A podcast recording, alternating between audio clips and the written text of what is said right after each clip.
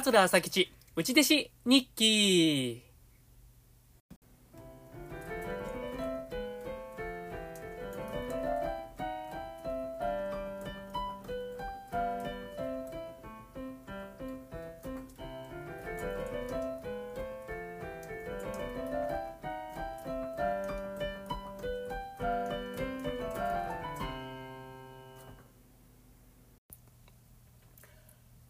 ありがとうございます。桂朝吉です。桂朝吉内弟子日記のお時間です。今日も聞いていただいてありがとうございます。この番組は上方の話家桂朝吉が米朝首相の下で過ごした3年間、その間に書いた日記を読み上げていく番組です。3年分すべて読み終われば終了でございます。はい、では今日が第71回ですね。はい、読み上げていきたいと思います。えー1月の1日元旦分からですね。これは平成7年の1月の1日ですね。はい、1月の1日、日曜日。米朝一門勢揃い。お年玉5万円ぐらい集まった。去年より少ないと書いてます。はい。まあ、あの、お正月、元旦はですね、毎年、米朝一門は米朝首相の家に集まるわけでございますが、うち弟子はですね、お年玉もらえるんですよ。もう、全員からです。もう全員からもらえるんですよ。ですから、えー5万円ぐらい集まったと書いてますけれども、うん、それぐらいはね、毎年ね、集まるんですよ。3年間はね、もらえるんでございますよ。で、あのまあ、どうしてもお仕事で顔を出せないという方もいらっしゃるんで、えー集まる人数が多少ね、あの増えたり減ったりするんですが、それによって、お年玉の金額も多少変わるんですが、まあ大体ね、あの5万円ぐらいはね、集まるんでございます。ありがたいですね。はい。はい、次。1月の2日、月曜日。産経ホールで米朝独演会。座布団を米朝師匠に聞かずに自分で選んで持って行って団長兄さんに怒られたと書いてます。それと、のれんのアイロンを忘れて怒られた。えー、タケノコで隣の侍は下手になってベクナリが上手になっていた。それと、お隣のタケノコがこっちの庭へ頭を出してと言うてはったと。はい、書いてますね。まあ、1月の2日、えー3日はですね、あの、恒例の産経ホールで米朝独演会なんでございますが、あの、座布団をですね、持っていくんですよ。米朝首相のご自宅から。その時に、米朝首相に聞かなければいけないんですね。あの、どれにしますかと。まあ、着物との色目とかね、そういうことも考えてあるんで、米朝首相は、それを聞かずに自分でチョイスして選んで持って行って怒られたんでございますね。えー大事なことなんですよ、これも。座布団の色とかもね、米朝首相はね、考えてはったんですよ。あのーまあ、着物に合う座布団。もしくはその話の内容も考えてはったんですかね。うん、何種類かあったんで、え今日はこれを持っていく、今日はこれを持っていくというふうに選んではったんですね。それをあの確認してなかったということで怒られてます。はい。これはもう大事なことですね。それと何？えのれんのアイロンを忘れて怒られた。これは、まあ、もちろん、楽屋のれんなんですが、あの、米朝と書いたね、あの、まあのれんなんでございますが、それを出発前にアイロン当ててから持っていくんですよ。それもですね、言われてますね。これも大事なんですよ。やっぱり楽屋ののれんはピシーッともう全くシワがない状態で、やっぱりあの、えー吊るさなければならないんで、それも言われてます。そういうね、あの細かいことすごく大事なんでね、やっぱり、うち弟子の仕事の大事なことなんで言われてますね。で、タケノコというね、タケノコという小話なんですが、これはあの、私、実は米朝首相から三遍稽古で教わったんですけど、えー、侍が2人出てくるんですよ。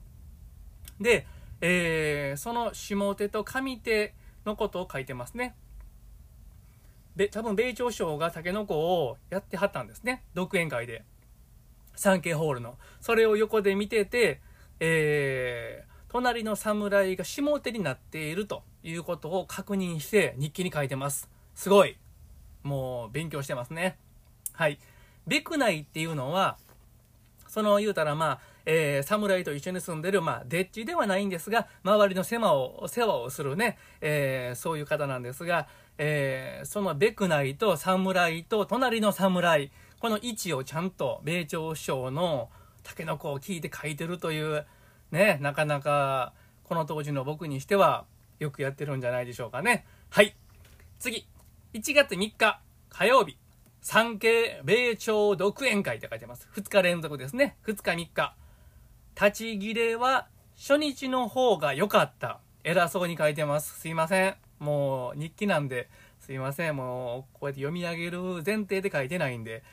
まあ、あの、2日3日、同じネタやと思うんですね。2日と3日は独演会で。で、初日の方が良かったと偉そうに書いてますね。えー、ハムメロンはなかった。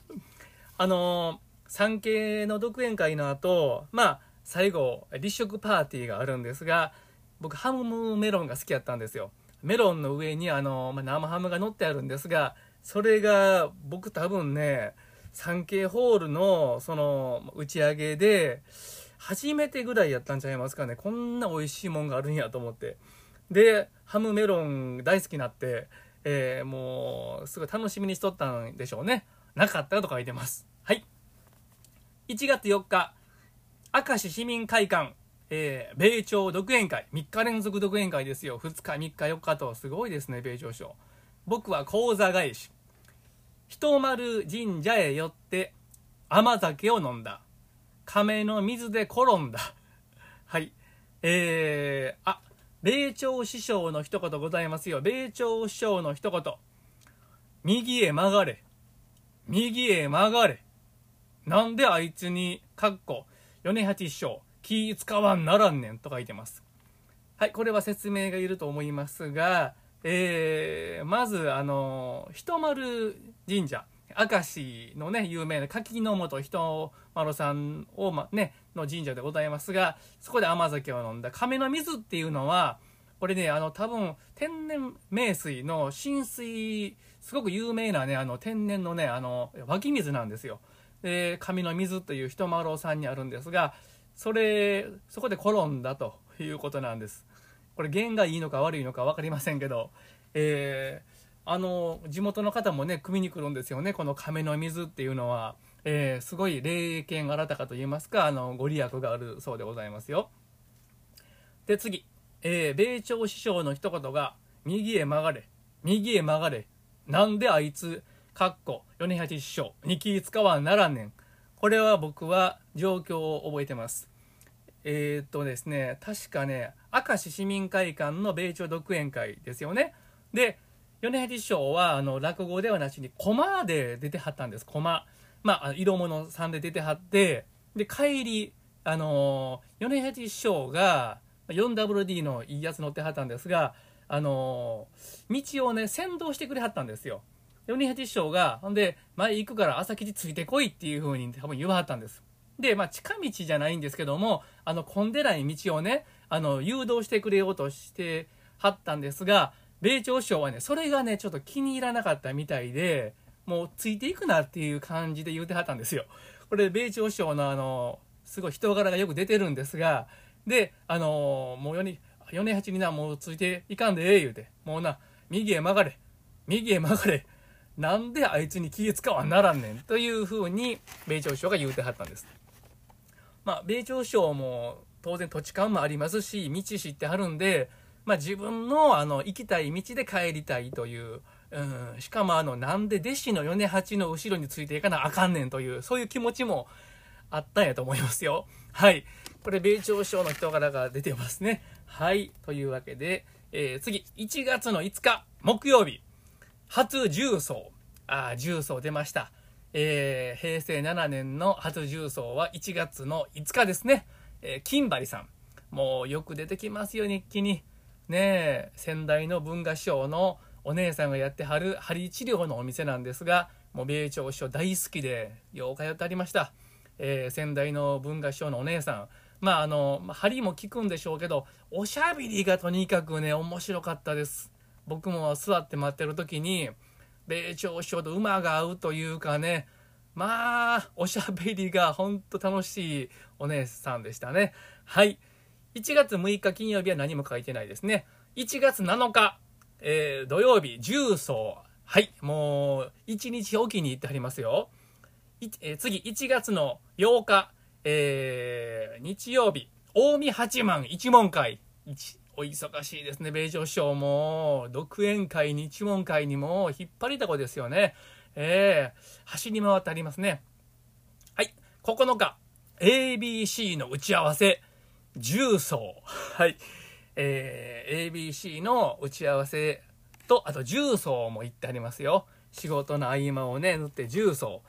というわけで、重曹というね、えー、ワードが3回出てきました、今回。本当にお好きやったということがよくわかります。このね、重曹の金張さんは、まあ、先代の文化師匠のお姉さんがやってはったんですが、米朝師匠から1円もお金は取ってはりませんでした。もういいですと。もう師匠、あの、無料でやらせていただきますというふうに言うてはって。で、米朝師匠も気兼ねで、なんやね、いつも何かね、あの、持っていてはりました。あの、お土産と言いますかね。お金は受け取りはれへんから、もう、まあ、物と言いますかね、何かお土産をね、必ず渡してはるんですね。えー、米朝師匠らしいでございます。なんでこれ、あの、お金を受け取りはれへんかったかというと、あの、僕は知ってるんですね。米朝師匠は、その、先代の文化師匠に、まあ、いろいろ工面してはったんですね。えー、それをですね、お世話になってるのを、まあ、お姉さん知ってはるんで、絶対にお金は受け取りはれへんかったという、そういう事情がございます。はい。えー、今日は1月の9日まで読ませていただきました。最後まで聞いていただいてありがとうございました。また次回聞いてください。